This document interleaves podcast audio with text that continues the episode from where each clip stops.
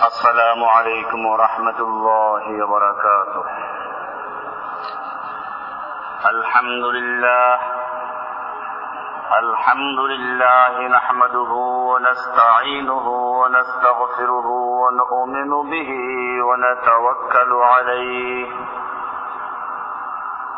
ونعوذ بالله من شرور أنفسنا ومن سيئات أعمالنا.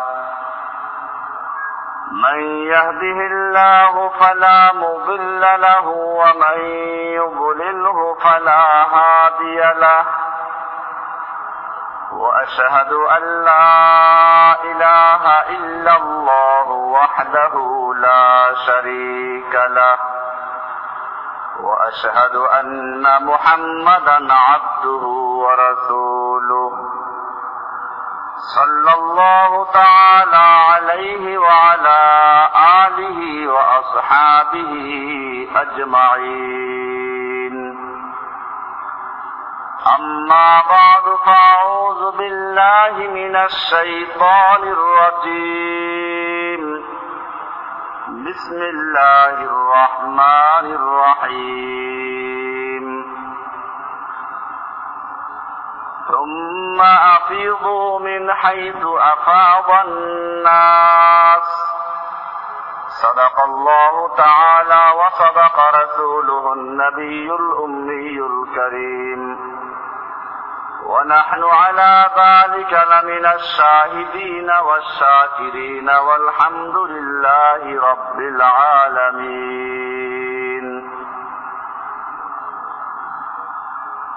معزز ও মুহতারাম হাজারাত মুরব্বিয়ান কিরাম ও দিগার মুসল্লিয়ান আজম বিভিন্ন স্থান থেকে আগত কোরআন প্রেমিক, রাসুল প্রেমিক মোয়াহিদিন ভাইয়েরা। আল্লাহ সুবহানাহু ওয়া তাআলার মহান দরবারে লাখ শুকরিয়া জ্ঞাপন করছি। যিনি আমাদেরকে প্রতি জুমার ন্যায় আজকেও মসজিদে আসার তৌফিক এনায়েত করেছেন, এজন্য বলি আলহামদুলিল্লাহ। আমরা গত দুই জুমা পর্যন্ত ইসলামের একটি গুরুত্বপূর্ণ রোকন হজ প্রসঙ্গে আলোচনা পেশ করছিলাম। গত জুমাতে আমরা অমরার কাজ শেষ করা পর্যন্ত আলোচনা পেশ করেছি। এরপরে হাজি সাহেবরা অপেক্ষা করতে থাকেন। আটই জিলহজ কবে আসবে?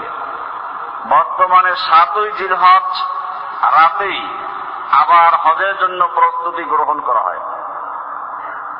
আগের নিয়মে প্রথমে গোসল করবে অথবা সুন্দরভাবে উজু করবে।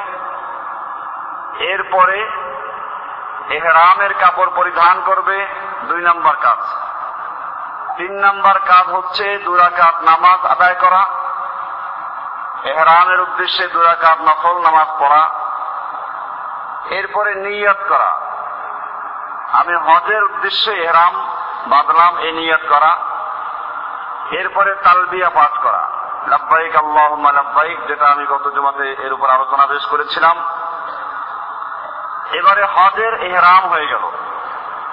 এহরামের পরে এহরামকে এহরাম কেন বলা হয়? এহরাম মানে হচ্ছে হারাম করে দেওয়া। এহরামের আগ পর্যন্ত একজন মানুষ তার নখ চুল কাটতে পারে, আতর সুগন্ধি লাগাতে পারে স্ত্রী ব্যবহার করতে পারে, শিকার করতে পারে।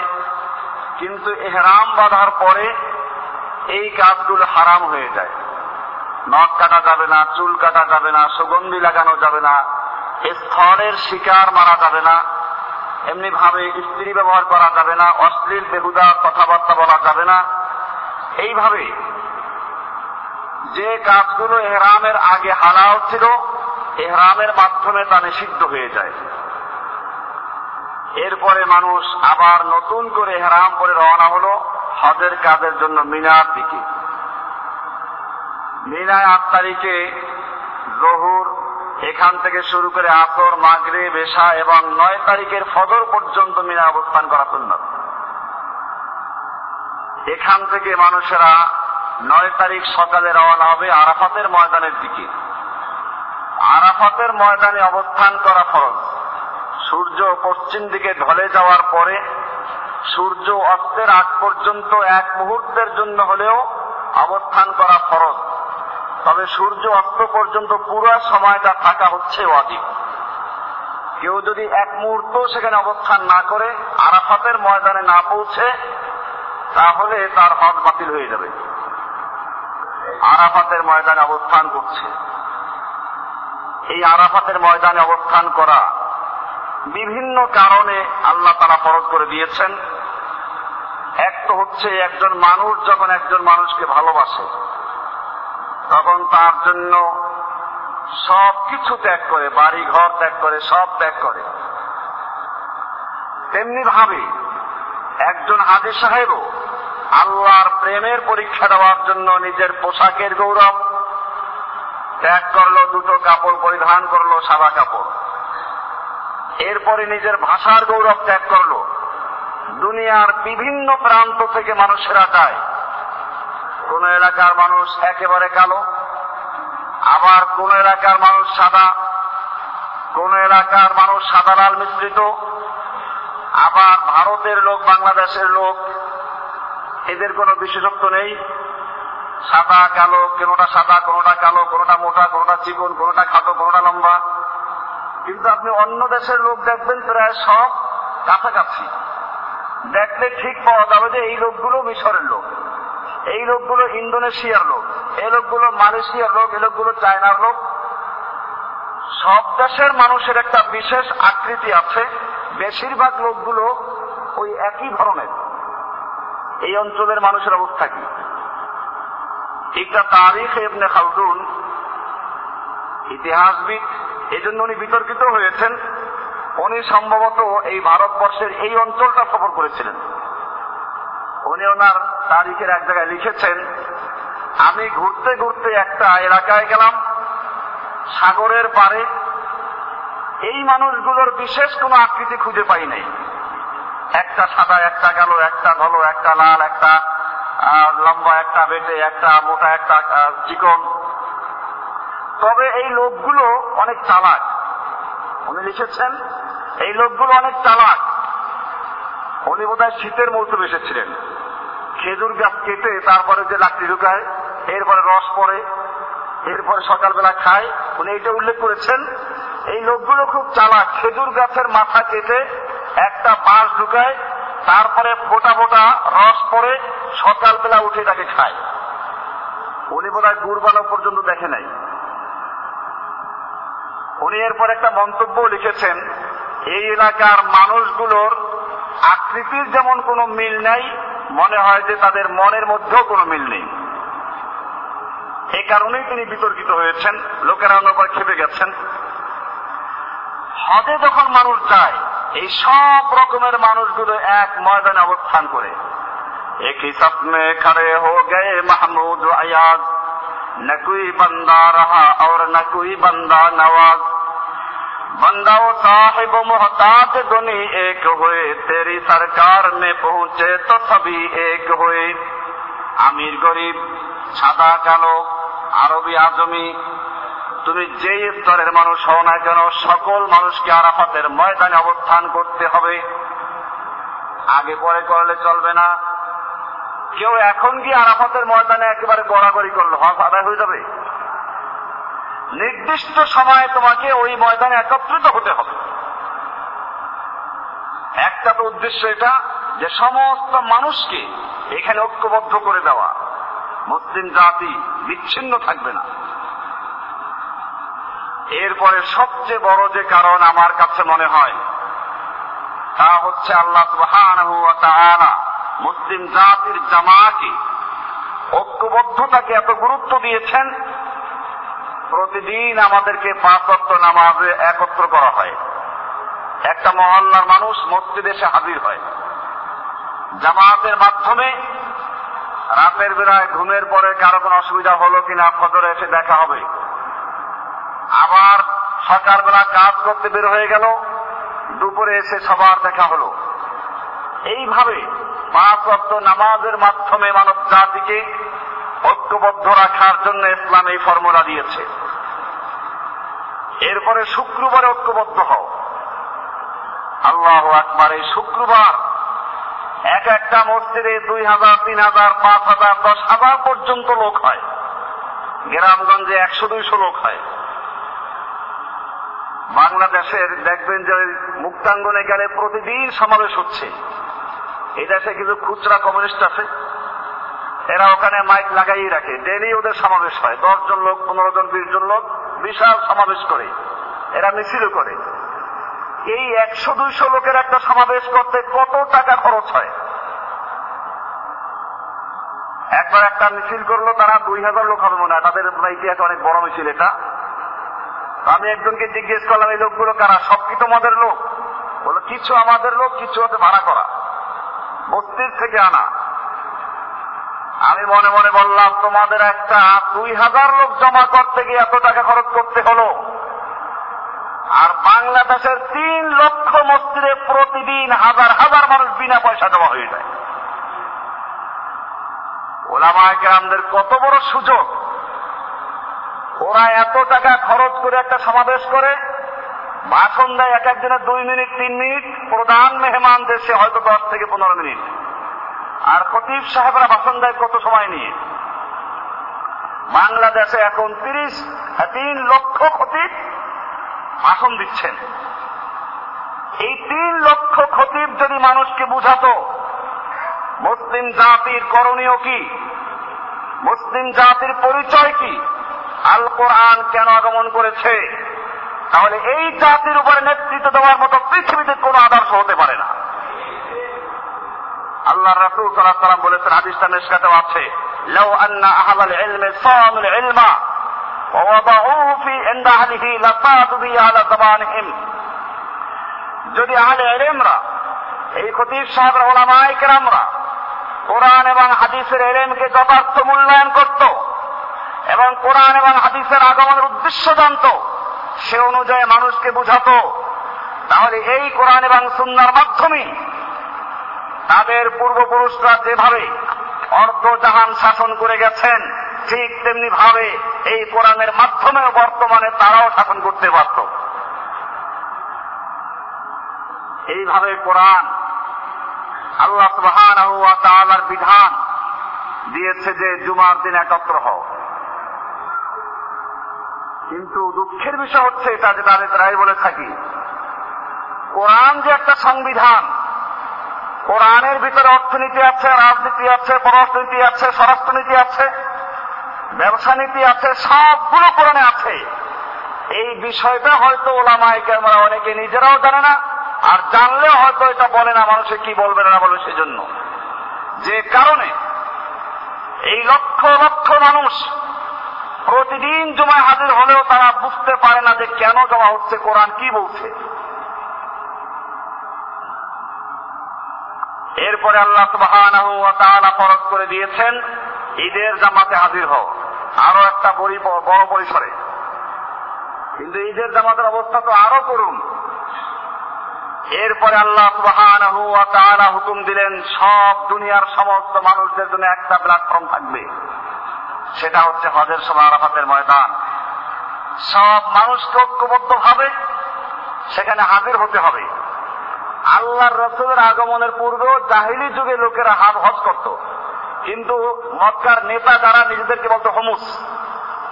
নেতা।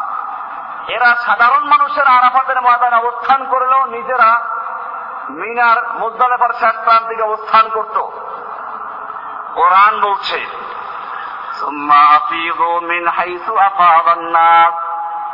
মানুষেরা, সাধারণ মানুষেরা যেখানে যায় যেখান থেকে রওনা হয়, তোমরাও সেখান থেকে রওনা হও। আরাফাতের ময়দানে জমা হও। এই আরাফাতের ময়দান থেকে আল্লাহ রসুল সাল্লাহ আলাইসাল্লাম ভাষণ দিয়েছিলেন, বিদায় হজের ভাষণ।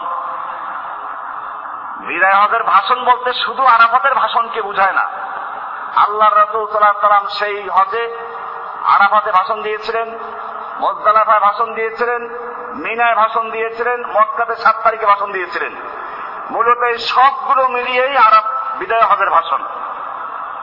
আল্লাহ রাসুল সাল্লাম সে ভাষণে পর্যন্ত মুসলিম জাতির জন্য যতগুলো সমস্যা আসতে পারে তার মৌলিক বিষয়গুলো সবই উল্লেখ করে গেছেন। আরাফাতের ময়দানে জাবালের রহমাত। এই জবালের রহমাতের কালো তিনটা পাথর আছে, সেখানে দাঁড়িয়ে গেলেন। মানুষদেরকে সামনে রাখলেন নিচে। সোয়া লক্ষ মানুষ আল্লাহ রসুল সাল্লাহ ভাষণ শুনছে। আর এখন তো বর্তমানে ওখান থেকে ভাষণ দেওয়া হয় সোয়া লক্ষ নয়। ওখানেই থাকে প্রায় বিশ থেকে তিরিশ লক্ষ লোক। আর সারা দুনিয়ার মানুষেরা মিডিয়ার মাধ্যমে ভাষণ শুনতে পায়। সে ভাষণে কি ছিল? আল্লাহ রসুল সাল্লাম প্রথমেই বললেন, ওহে লোক সকল, হয়তো আগামী বছর তোমাদের সামনে এখানে আমি আর মিলিত হতে পারব না। কথাগুলো ভালো করে শোনো। আল্লাহ রব্বুল আলমিন আমাকে দায়িত্ব দিয়েছিলেন তোমাদের মাঝে দিন প্রচার করার জন্য। আমাকে দায়িত্ব দেওয়া হয়েছিল কোরআন পৌঁছানোর জন্য। আমাকে উদ্দেশ্য করে বলা হয়েছিল, ইয়া আইয়ুহার রাসূলু, বাল্লিগ মা উনজিলা ইলাইকা মির রাব্বিকা। হে রাসূল, আপনার রবের পক্ষ থেকে আপনার প্রতি যা নাজিল করা হয়েছে তা মানুষের কাছে পৌঁছিয়ে দিন। ও আমার সাহাবারা বলো কেয়ামতের কঠিন দিবসে আল্লাহ সুবহানাহু ওয়া তাআলা তোমাদেরকে যেমন জিজ্ঞাসা করবেন আমাকেও জিজ্ঞাসা করবেন আমি আমার এই দায়িত্ব পালন করেছি কিনা তোমরা বলো আলা হাল বাল্লাগতু আলা হাল বাল্লাগতু আলা হাল বাল্লাগতু আমি কি আমার দায়িত্ব পৌঁছেছি আমি কি আমার দায়িত্ব আদায় করেছি সাহাবাই কেরাম এক বাক্যে বলে উঠলেন নাম قد بلغت الرسالة হে আল্লাহর নবী, আমরা সাক্ষ্য দিচ্ছি, আপনি আল্লাহর পক্ষ থেকে পাওয়া দায়িত্ব নবুয়াদের দায়িত্ব আপনি ঠিক মতো পৌঁছিয়েছেন। আল্লাহ দেওয়া রেফারাতের দায়িত্ব ঠিক মতো দায়ী করেছেন। এবং উম্মতের জন্য আপনি অত্যন্ত কষ্ট করে আপনি উম্মতের মঙ্গল কামনা করে আপনি আপনার দায়িত্ব পালন করেছেন। আমরা সেই সাক্ষ্য দিচ্ছি। আল্লাহ রাসুল সাল্লাহ আলাইসাল্লাম এবার আকাশের দিকে আঙ্গুল তুললেন। ইয়ানকুতু ইসবাহু একবার উপর উঠান একবার নিচে নামান আর বলছেন আল্লাহুম্মা শাহাদ আল্লাহুম্মা শাহাদ আল্লাহুম্মা শাহাদ হে আল্লাহ তুমি সাক্ষী থাকো আমার উম্মত সাক্ষী দিচ্ছে আমি আমার দায়িত্ব ঠিক মতো আদায় করেছি এরপরে ওইখানে অথবা ওখান থেকে মুজদালিফার মাঠে আসার পরে কোরআন শরীফের আয়াত হিসেবে সর্বশেষ আয়াত নাজির হয়ে যায় اليوم أكملت لكم دينكم اليوم أكملت لكم دينكم وأتممت عليكم نعمتي ورضيت لكم الإسلام دينا ওহে বিশ্ববাসী ওহে মুসলিম জাতি ভালো করে শুনে রাখো আল্লাহ সুবহানাহু ওয়া তাআলা বলছেন আল-ইয়াওমা আকমালতু লাকুম দীনাকুম আজকে আমি তোমাদের জন্য তোমাদের দিনকে কামেল করে দিয়েছি, পরিপূর্ণ করে দিয়েছি, মোকাম্মাল করে দিয়েছি। আকমাল তুলাকুম দিন আকুম এই দিন মোকাম্মাল হয়ে গেছে। এই দিনের মধ্যে আর কিছু ঢুকাবার কোনো সুযোগ নেই। একটা বিল্ডিং পরিপূর্ণ হয়ে গেছে আকমাল তু এখন যদি স্বর্ণের ইট কেউ নিয়ে আসে, হিরকের ইট নিয়ে আসে আর বলে, এইটা এই জায়গায় ঢুকান, ঢুকানো সম্ভব। আপনি বলবেন যে আমি আমার মসজিদের কাজ আকমাল তু, মোকাম্মাল করে ফেলেছি। লোকটা বারবার পিয়াপিরি করছে। এখন যদি আপনি বাধ্য হয়ে ঢুকাতে চান, তাহলে কি করতে হবে? এই একই পরিমাণ জায়গা ভাঙতে হবে, তারপরে ঢুকানো সম্ভব। আল্লাহ সুবহানাহু ওয়া তাআলা জানিয়ে দিলেন আল-ইয়াওমা আকমালতু লাকুম দীনাকুম। আজকে আমি তোমাদের জন্য তোমাদের দিনকে মোকাম্মাল করে দিয়েছি। পরিপূর্ণ করে দিয়েছি কেমন পর্যন্ত এই দিনের মধ্যে আর নতুন কিছু ঢুকাবার সুযোগ নেই। যত ভালো মনে করো, সবের কাজ মনে করো, তোমার ঢুকাবার সুযোগ নেই। মাগরিবের নামাজ তিন রাকাত ফরজ, তিন রাকাতই তোমাকে বলতে হবে, চার রাকাত পড়লে নামাজ হবে না। তুমি জহুর পড়েছো চার রাকাত আখর চার রাকাত, এশা চার রাকাত আর মাগরিবের নামাজ মাঝখান থেকে তিন রাকাত পড়ল কেউ যদি বলে, অসুবিধা কি? সবের উদ্দেশ্যে একটা রুকু বেশি করব চেষ্টা বেশি করব, আল্লাহর দাম নিব, সুবহান রব্বুল আজিম বলব, সুবহান রব্বুল আলা বলব, নামাজ হবে? কারণ যেই সময় দিন মুকাম্মাল হয়েছে, সেই দিনের মধ্যে মাগরিবের নামাজ তখন তিন রাকাতি স্থান পেয়েছে। ও মুসলমান জাতি, আল্লাহ রাব্বুল আলামিন জানিয়ে দিলেন, যেইভাবে নামাজের মধ্যে রাকাত বাড়াবার কমাবার ক্ষমতা নেই। ঠিক তেমনি ভাবে দিন ইসলামের কোন ক্ষেত্রে কোন কিছুকে সবের নামে বাড়াবার কমাবার ক্ষমতা তোমাকে দেওয়া হয় নাই। সুতরাং মৃত্যুর পরে তিন দিনা মিলাদ, কোরআন খতম, চল্লিশা খতম, মৃত্যু বার্ষিকী খতম, এই সবগুলো আল্লাহ রাব্বুল আলমিন সেই দিনের মধ্যে দেন নাই, কোরআনের নাই, হাদিসের নাই তারা এইগুলোকে সবের জন্য যুক্ত করেছে যারা মুদ্রার নামে কোরআন খতম করে পয়সা খায়, শকুনের মতো মুদ্রার খায়, সেই লোকগুলো আল্লাহ দিনের মধ্যে বেদাতকে ঢুকিয়েছে। সবের উদ্দেশ্যে তিন দিন আমিলা খায়, কায়দা মতো খায়, খেয়ে খেয়ে প্যাট ধুই বাড়ায়। মুসলমান কি খাও? পায়খানা খাও, পেশাব খাও, মদ খাও। একটা সুদ খর সুদ খায় সে মনে করে হারাম খায়, আর একটা মৌলবী মুদ্রার নামে কোরআন খতম করে হারাম পয়সা খায় সবের দুইটা কাজ করে। একটা কোরআনকে বিক্রি করে খায়। মদ খাওয়ার চেয়েও হারাম। সুদ খাওয়ার চেয়েও হারাম। ঘুষ খাওয়ার চেয়েও হারাম। কারণ ওরা হারাম খায়, একটা হারাম কাজ করে। ওরা সবের পরে কাজ মনে করে খায় না। আর এই মোল্লা খায় কি মনে করে? এটা আমি বারবার বলেছি। একটা নাপিত যখন শুনে, তার এলাকায় একটা শিশু সন্তান জন্ম হয়েছে, খুশি হয়। একটা নতুন মাথা কামালে পরে কিছু বেশি পয়সা পাওয়া যাবে। একটা নাপিত খুশি হয়, শিশু জন্ম হলে। একজন মোল্লা খুশি হয় যখন শোনে তার এলাকায় কোন লোক মরে গেছে। মাইকে যখন ঘোষণা হয়, শোক সংবাদ, মোল্লা খুশি হয়। এখনই খতম করার জন্য দাওয়াত আসবে। তিন দিন পরে খাওয়ান আসবে। চল্লিশা খাওয়ান খাওয়া যাবে। মৃত্যুবাসীর খাওয়ান খাওয়া যাবে। এই জন্য সে খুশি হয়ে নাচতে থাকে। অনেকে মনে করে এই দালালদের পক্ষে যে সবের কাজ মনে করে খায়, অসুবিধা কি? অসুবিধা কি আল্লাহ নবী এই কাজ করেন নাই? আল্লাহ নবী যেটা বলেছেন সেটা করো। মৃত্যুর পরে সন্তান ন্যাক আমল করে দোয়া করে, সে দোয়া কবুল হয়। মৃত্যুর পরে মৃত্যু ব্যক্তির সম্পদ বন্টন করা স্ত্রীকে দিয়ে দাও। সেগুলোর খবর নাই। এই জন্য আল্লাহ তাআলা বললেন আজকে আমি তোমাদের জন্য তোমাদের দিনকে মোকাম্মাল করে দিয়েছি। আমি আমার নিয়ামতকে তোমাদের উপরে পরিপূর্ণ করে দিয়েছি। এই নিয়ামত মানে ওহি। নিয়ামত মানে কি? আমি আমার নিয়ামতকে তোমাদের উপরে পরিপূর্ণ করে দিয়েছি। ওহি ধারাকে বন্ধ করে দিয়েছি। কেয়ামত পর্যন্ত আর কোন ওহি নাজিল হবে না। জিব্রাইল তোমার কাছে আসবে না।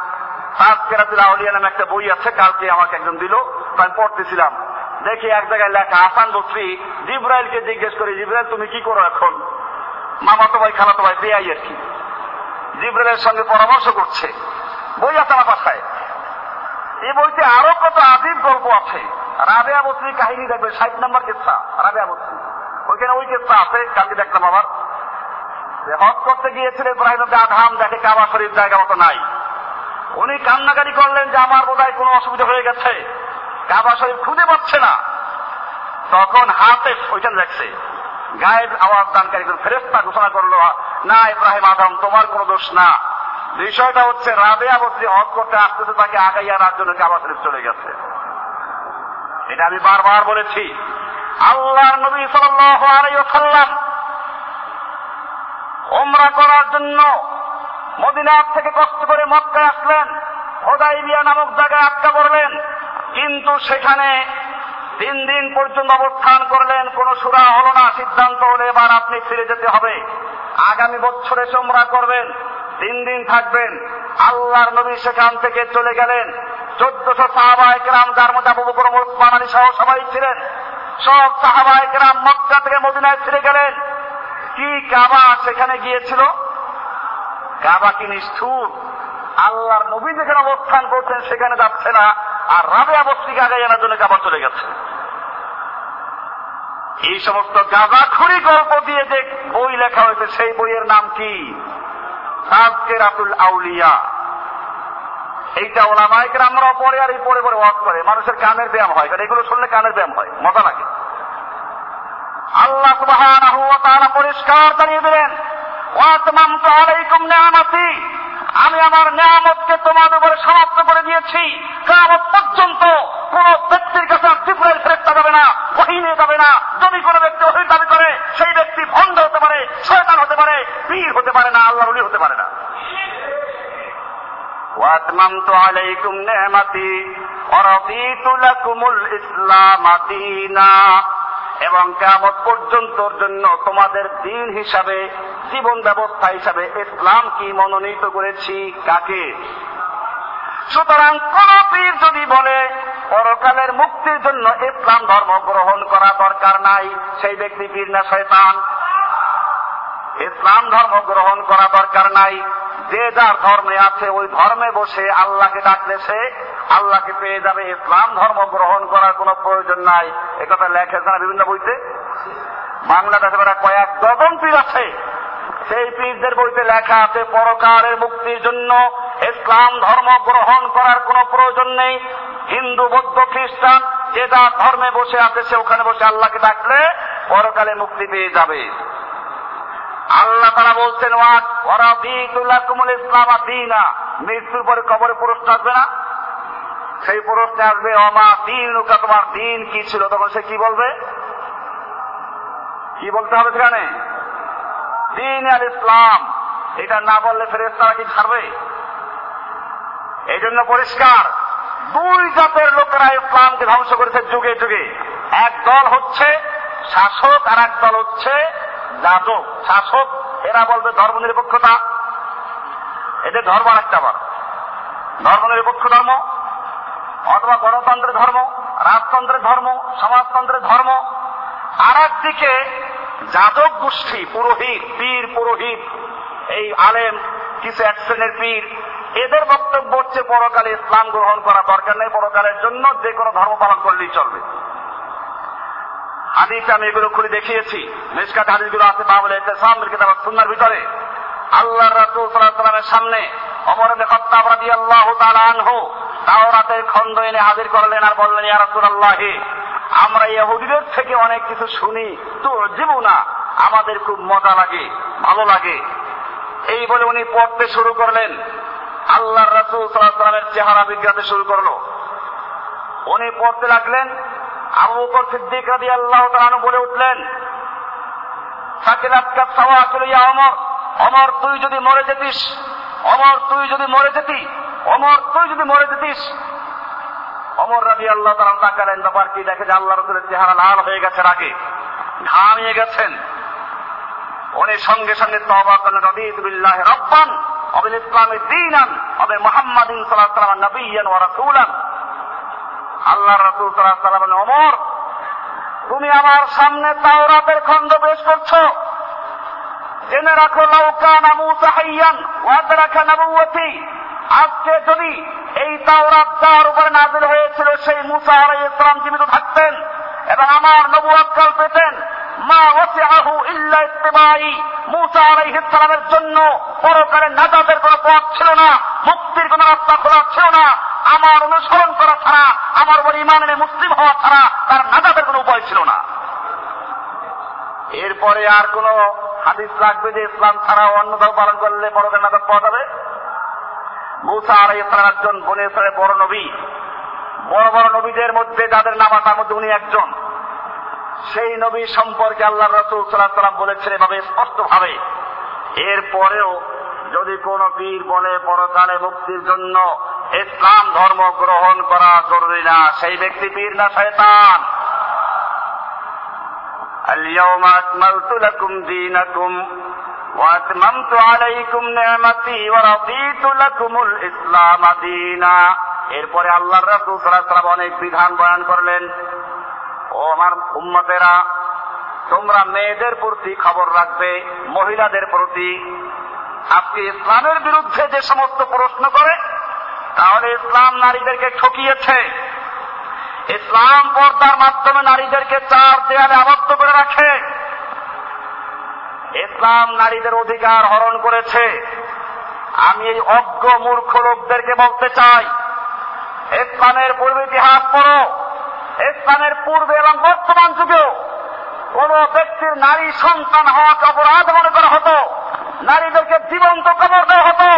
ইসলাম শুধুমাত্র নারীদেরকে সাত মুক্ত করে নাই, বরং তাদেরকে কবর থেকে বের করে এনেছে।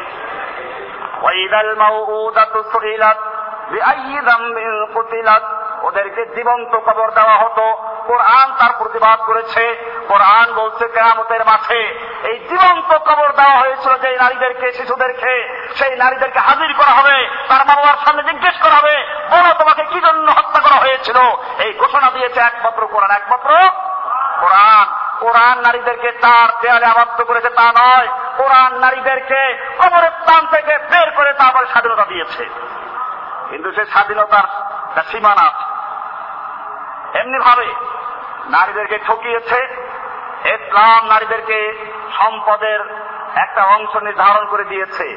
অথচ জাহিলি যুগে নারীদেরকে সম্পদ দেওয়া দূরের কথা, সম্পত্তি হিসেবে ওদেরকে আরও বন্টন করে নেওয়া হতো। গরু, ছাগল যেভাবে ভাগ করে নেওয়া হয়, অনেক সূত্রে প্রাপ্ত মালগুলো নারীদেরকে ভাগ করে নেওয়া হতো। বর্তমানে ভারতে যান না, ইন্ডিয়া, হিন্দুদের দেখেন না কি অবস্থা। আমার তালকাটিতে একটা ঘটনা ঘটেছে। একটা মেয়ে, ষোলো বছরের মেয়ে, বিয়ের বাইশ দিন পরে তার স্বামী মরে গেছে। হিন্দু ধর্মের নিয়ম হলো, বিধবা বিয়ে জায়েজ না ওদের ধর্ম মতে। কেউ বিয়ে করতেও চায় না। রাষ্ট্রীয়ভাবে ভারতে আইন করে দিয়েছে, বিয়ে- করা যাবে। আল্লাহ আইন, ওদের আইন, ওদের ধর্মের আইন বদলাইছে ওরা। তারপরও কাজ হয় না, কিন্তু ধর্মেও তো আছে। এই মেয়েকে কেউ বিয়ে করে না। কিন্তু আবার খারাপ কাজের প্রস্তাব তার কাছে অনেক সে আমাকে বলছে যে, অনেক জ্বালায় আমাকে হিন্দুরা। বিয়ে করতে রাজি না। তাদের ধর্ম শেষ হয়ে যাবে কিন্তু নানা ভাবে অপকর্ম করার জন্য তারা আমার উপরে বিভিন্ন কৌশলে তারা চাপ সৃষ্টি করে। এই মহিলা পত্রিকাও বিবৃতি দিয়েছে। সে লিখেছে যে, আমি এমন এক বিপদে পড়েছি এখন হিন্দুদের কোন অনুষ্ঠানে আমাকে নেয় না, আমি অচ্ছুত। আমি অলক্ষী, বিয়ের অনুষ্ঠানে যেতে পারবে না, কোন জন্মদিন অনুষ্ঠান দিতে পারবে না, কোন অনুষ্ঠানে তার জন্য যাওয়ার অধিকার নেই।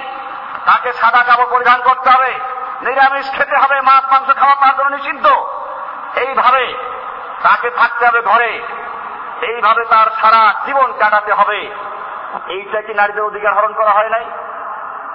এমনি ভাবে একটা নারী বিধবা হলে পরে তার বিয়ের অধিকার নাই, মাছ মাংস খাওয়ার অধিকার নাই, এগুলো তো আছেই। সম্পত্তির মধ্যেও তার অধিকার নাই। এইভাবে নারীদের অধিকার হরণ করল। বর্তমানে যে কারণে ভারতে এই কয়েক বছর আগে আপনার পত্রিকা দেখেছেন, অনেক ডাক্তারকে তারা শাস্তি দিয়েছে। কি জন্য? এরা যখন পরীক্ষা নিরীক্ষা করে দেখে যে মেয়ে সন্তান পেটে আছে, অপারেশন করে বের করে ফেলে দেয়। এই কাজে লিপ্ত যে সকল ডাক্তার তাদেরকে শাস্তি দিয়েছে ভারত সরকার। কেন? কারণ হিন্দু সমাজে একটা নারী জন্মগ্রহণ করা মানে হচ্ছে একটা গজব নাজির হওয়া। ইসলাম সেখানে নারীদেরকে তিনটা স্তরে ভাগ করেছে। একদিকে তুমি মেয়ে আর একদিকে স্ত্রী আর একদিকে মা। প্রথম জীবনে নারী, কন্যা, শিশু, সন্তান। আল্লাহ রসুল সাল্লাম কি বললেন? যার তিনটা মেয়ে হলো এবং ঠিক মতো লালন করে করে সে বড় করল, বিয়ে দিল, আল্লাহ রাব্বুল আলম থেকে জান্নাত দান করবেন। মেয়েদের ফজিলত। এরপর স্ত্রীদের সম্পর্কে বলা আছে স্ত্রীদের সম্পর্কে ইসলামদের সুন্দর পরামর্শ দিয়েছে। বলতে গেলে এইটা আর একটা বিষয়, আমি আজকে অন্য বিষয়ে আলোচনা করছি। মেয়েদেরকে বলা আছে, স্বামী নির্বাচন করো। আল্লাহ রসুলের কাছে একজন মহিলা এসে প্রস্তাব করে রাসুল্লাহ আমার বিয়ের দুইটা প্রস্তাব আছে। একটা আবু জাহান আর একটা হচ্ছে মোয়াবিয়া। আমি কাকে বিয়ে করব? আল্লাহ রসুল সাল্লাম বলেন, মোয়াবিয়া সে গরিব মানুষ। তখন আমিরে মহাবিয়া আমিরে হয় নাই, তখন গরিব। আর আবু জাহান সে লাঠি হাত থেকে নামায় না মানে বউ পিটায়। কাজে ওর কাছে বিয়ে বসো না। ইসলাম পরিষ্কার করে দিল যেই ব্যক্তি বউ পিটায় তার কাছে বিয়ে বসো না। আল্লাহ রসুল বিদায় আমাদের ভাষণে বলেছেন। যাই তুমি তোমার স্ত্রীকে আর তুমি তোমার স্ত্রীকে এমরা টাকা তোমার স্ত্রীকে পিটাইও না, যেরকম দাস দাসীকে মানুষ পিটায়। আছে কোন ধর্ম আল্লাহ রসুল বিদাহাদের ভাষণে গুরুত্ব সহকারে বহন করে গেছেন এগুলো। এরপরে আল্লাহ রসুল সাল্লাম সুদের প্রথা বাতিল করেছেন। আল্লাহ রসুল বলেছেন আল্লাহ রিবা জাহিলিয়াতে মৌদুন তাহাতা কাদামাইয়া জাহিলিয়াতের যুগের সমস্ত সুদকে আমার পায়ের নিচে থেকে পদদলিত করছি। আজকের থেকে সমস্ত সুদকে রহিত ঘোষণা করা হলো।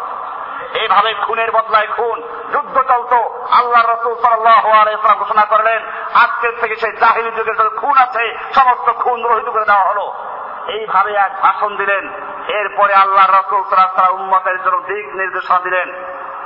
ও আমার উম্মতরা, শুনো يكون في آخر الزمان دجالون كذابون আমার উম্মতের ক্রান্তি লগনে অসংখ্য দাজ্জাল এবং মিথ্যাবাদী বের হবে ইয়াতুনাকুম মিনাল হাদিস তারা তোমাদের কাছে হাদিস নিয়ে আসবে বোঝা গেল এই দজ্জাল গুলো হাদিস পড়া দজ্জাল আসল দজ্জালের আগের নকল দজ্জাল আসবে অনেক হাদিস পড়া দজ্জাল তাফসির করবে হাদিস পড়বে ইয়াতুনাকুম মিনাল হাদিস بما لم تسمعوا أنتم ولا آباؤكم فإياكم وإياهم لا يضلونكم ولا يفتنونكم খবরদার তোমরা তাদের থেকে তাদেরকে দূরে রাখো তোমাদের থেকে তাদেরকে দূরে রাখো তোমরা তাদের থেকে দূরে থাকো যেন তোমাদেরকে গুমরা করতে না পারে পথভ্রষ্ট করতে না পারে এরপরে আরো বললেন শুনে রেখো বনে ইসরায়েল বাহাত্তর ফেরকায় রক্ত হয়েছিল আর আমার উম্মাদ তেহাত্তর ফেরকায় রক্ত হবে কুল্লুহুম ফিন্নার সব জাহান্নামি হবে ইল্লা মিল্লাতান ওয়াহিদা একটা মাত্র দল জান্নাতি হবে কিলা মান হিয়া ইয়া রাসূলুল্লাহি সাহাবায়ে کرام প্রশ্ন করলেন ইয়া রাসূলুল্লাহ সেই দলটি কারা কি তাদের পরিচয় সেই দলটি কারা কি তাদের পরিচয় বললেন? মা আনা সাহাবি। আমি এবং আমার সাহাবিরা যে পথের উপর আছি, যেই মতের উপরে আছি, এই পথের উপরে, মতের উপরে, এই তরিকার উপরে যারা থাকবে, তারাই নাজাত প্রাপ্ত। বাকি সব কোথায় যাবে?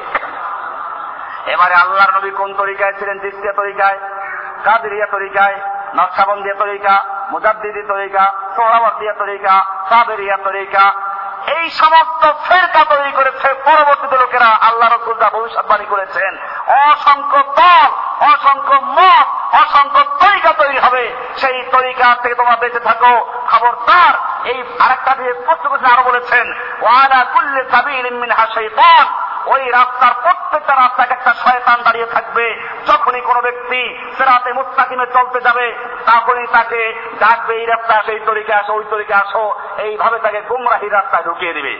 এরপরে আল্লাহ রসুল সাল্লাম একটা সোজা দাগ দিলেন, এরপরে কিছু দাগ দিলেন ডান দিকে, কিছু দাগ বাম দিকে। দাগ দিয়ে তারপরে মাঝখানে তাকে হাত রেখে বললেন হা দা সাবিরুল্লাহ এই যে সোজা রাস্তা, এটা হচ্ছে আল্লাহর রাস্তা। ওয়াহাদি সুবুল সুবুল শায়াতিন, আর এই যে ডানে বামে অনেকগুলো রাস্তা হচ্ছে শয়তানের রাস্তা।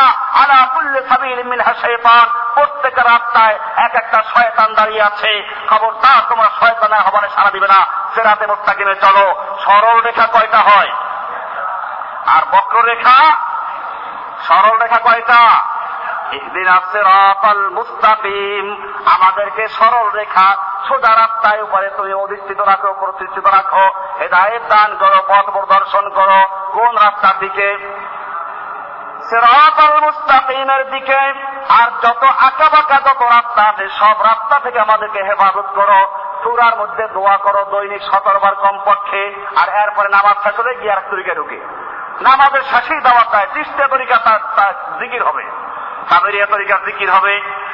আল্লাহ তাআলা পক্ষ থেকে আল্লাহর রাসূল পরিষ্কার করে গেছেন, এই সমস্ত তরিকা আল্লাহর নবীর তরিকা নয় আল্লাহ রসুল পরিষ্কার করে মা আনা আলাইহি ওয়া সাহাবি আমি এবং আমার সাহাবীরা যেই পথের উপরে, যেই মতের উপরে, যেই তরিকার উপরে, যেই আদর্শের উপরে কামত পর্যন্ত ওই পথে, মতে, আদর্শে তরিকা যারা থাকবে, তারাই একমাত্র নাজাত পাবে, এছাড়া বাকি সবগুলো জাহান্নামে চলে যাবে।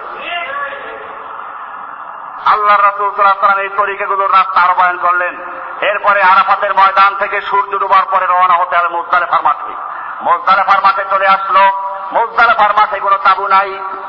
আছে খালি কতগুলো বাথরুম, লেট্রিন বাথরুম সারার জন্য। মোজদালেফার মাঠে এসে প্রথম কাজ হলো উজেস্তেঞ্জা করে মাগরিব আর এশার নামাজকে একত্রে পড়া। ওইখানে আর মাগরিব পড়া যাবে না। টাইম হয়ে গেছে। কিন্তু মাগরিব আর আরাফাতের ময়দানে পড়া যাবে না। কারণ তোমার নির্দেশ হচ্ছে মোজদালেফায় গিয়ে পড়ো। বোঝা গেল আল্লাহর নির্দেশ মতো নামাজ পড়া ফরজ। আল্লাহর নির্দেশ মতো নামাজ পড়া ফরজ এবং নামাজ পড়া হারামও আছে। আপনি রোজা রাখা হারাম আছে না? ঈদের দিনে রোজা রাখা জায়েজ না হারাম? এরকম ভাবে সূর্য উদয়ের সময়, সূর্য ডুবার সময় নামাজ পড়া যায় না, হারাম। বোঝা গেল, নামাজ, রোজা, সবগুলো আমরা পালন করি কার নির্দেশে?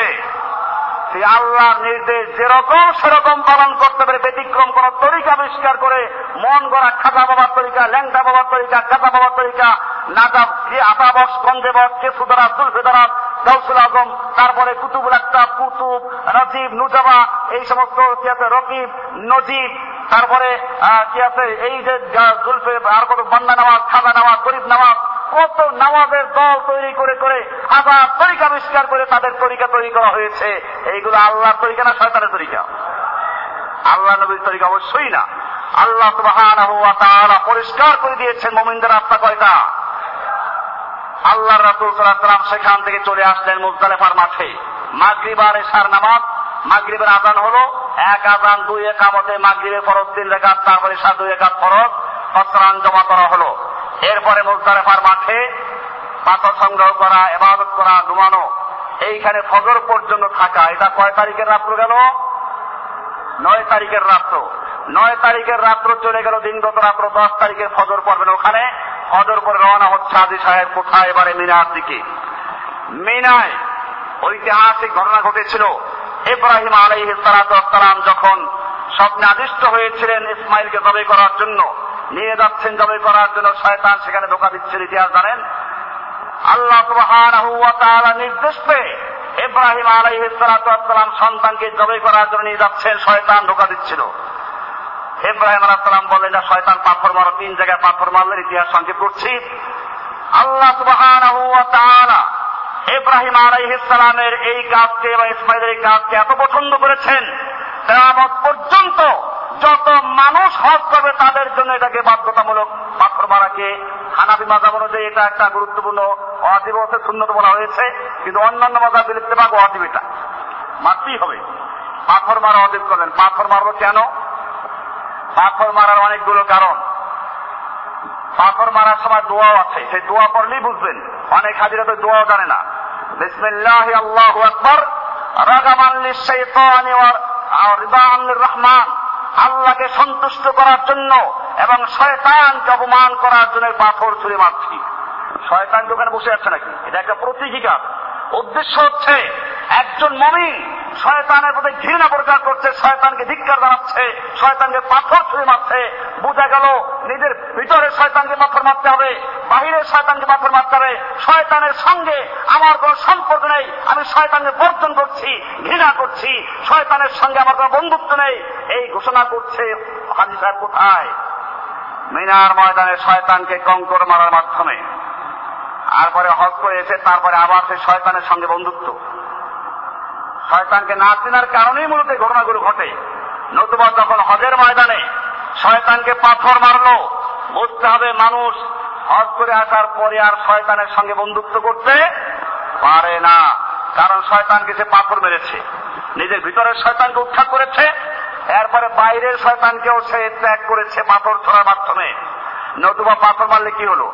পাথর তো ওখানে বড় বড় পাথর না। পাথর হলো চনাবুদের মতো পাথর। তিন আঙ্গুল এরকম রেখে, দুই আঙ্গুল এরকম ধরে, তারপরে এইরকম ছোড়ার নাম হচ্ছে পাথর মারা। এটা এমন না যে জুতা মারে অনেকে, বড় বড় পাথর মারে, এতে অনেকে মাথায় পড়ে তার মাথা ভাঙ্গে। এই জন্য মনে রাখতে হবে, পাথর মারার কাজ হচ্ছে একটা বিশেষ কারণে যা ওইখানে দোয়ার মাধ্যমে স্পষ্ট হয়ে যায়।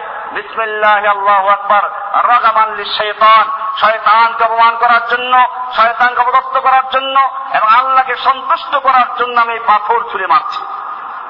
পাথর ছুড়ে মারা হলো। শয়তানকে ত্যাগ করা হলো আল ওয়ালা ওয়াল বারা।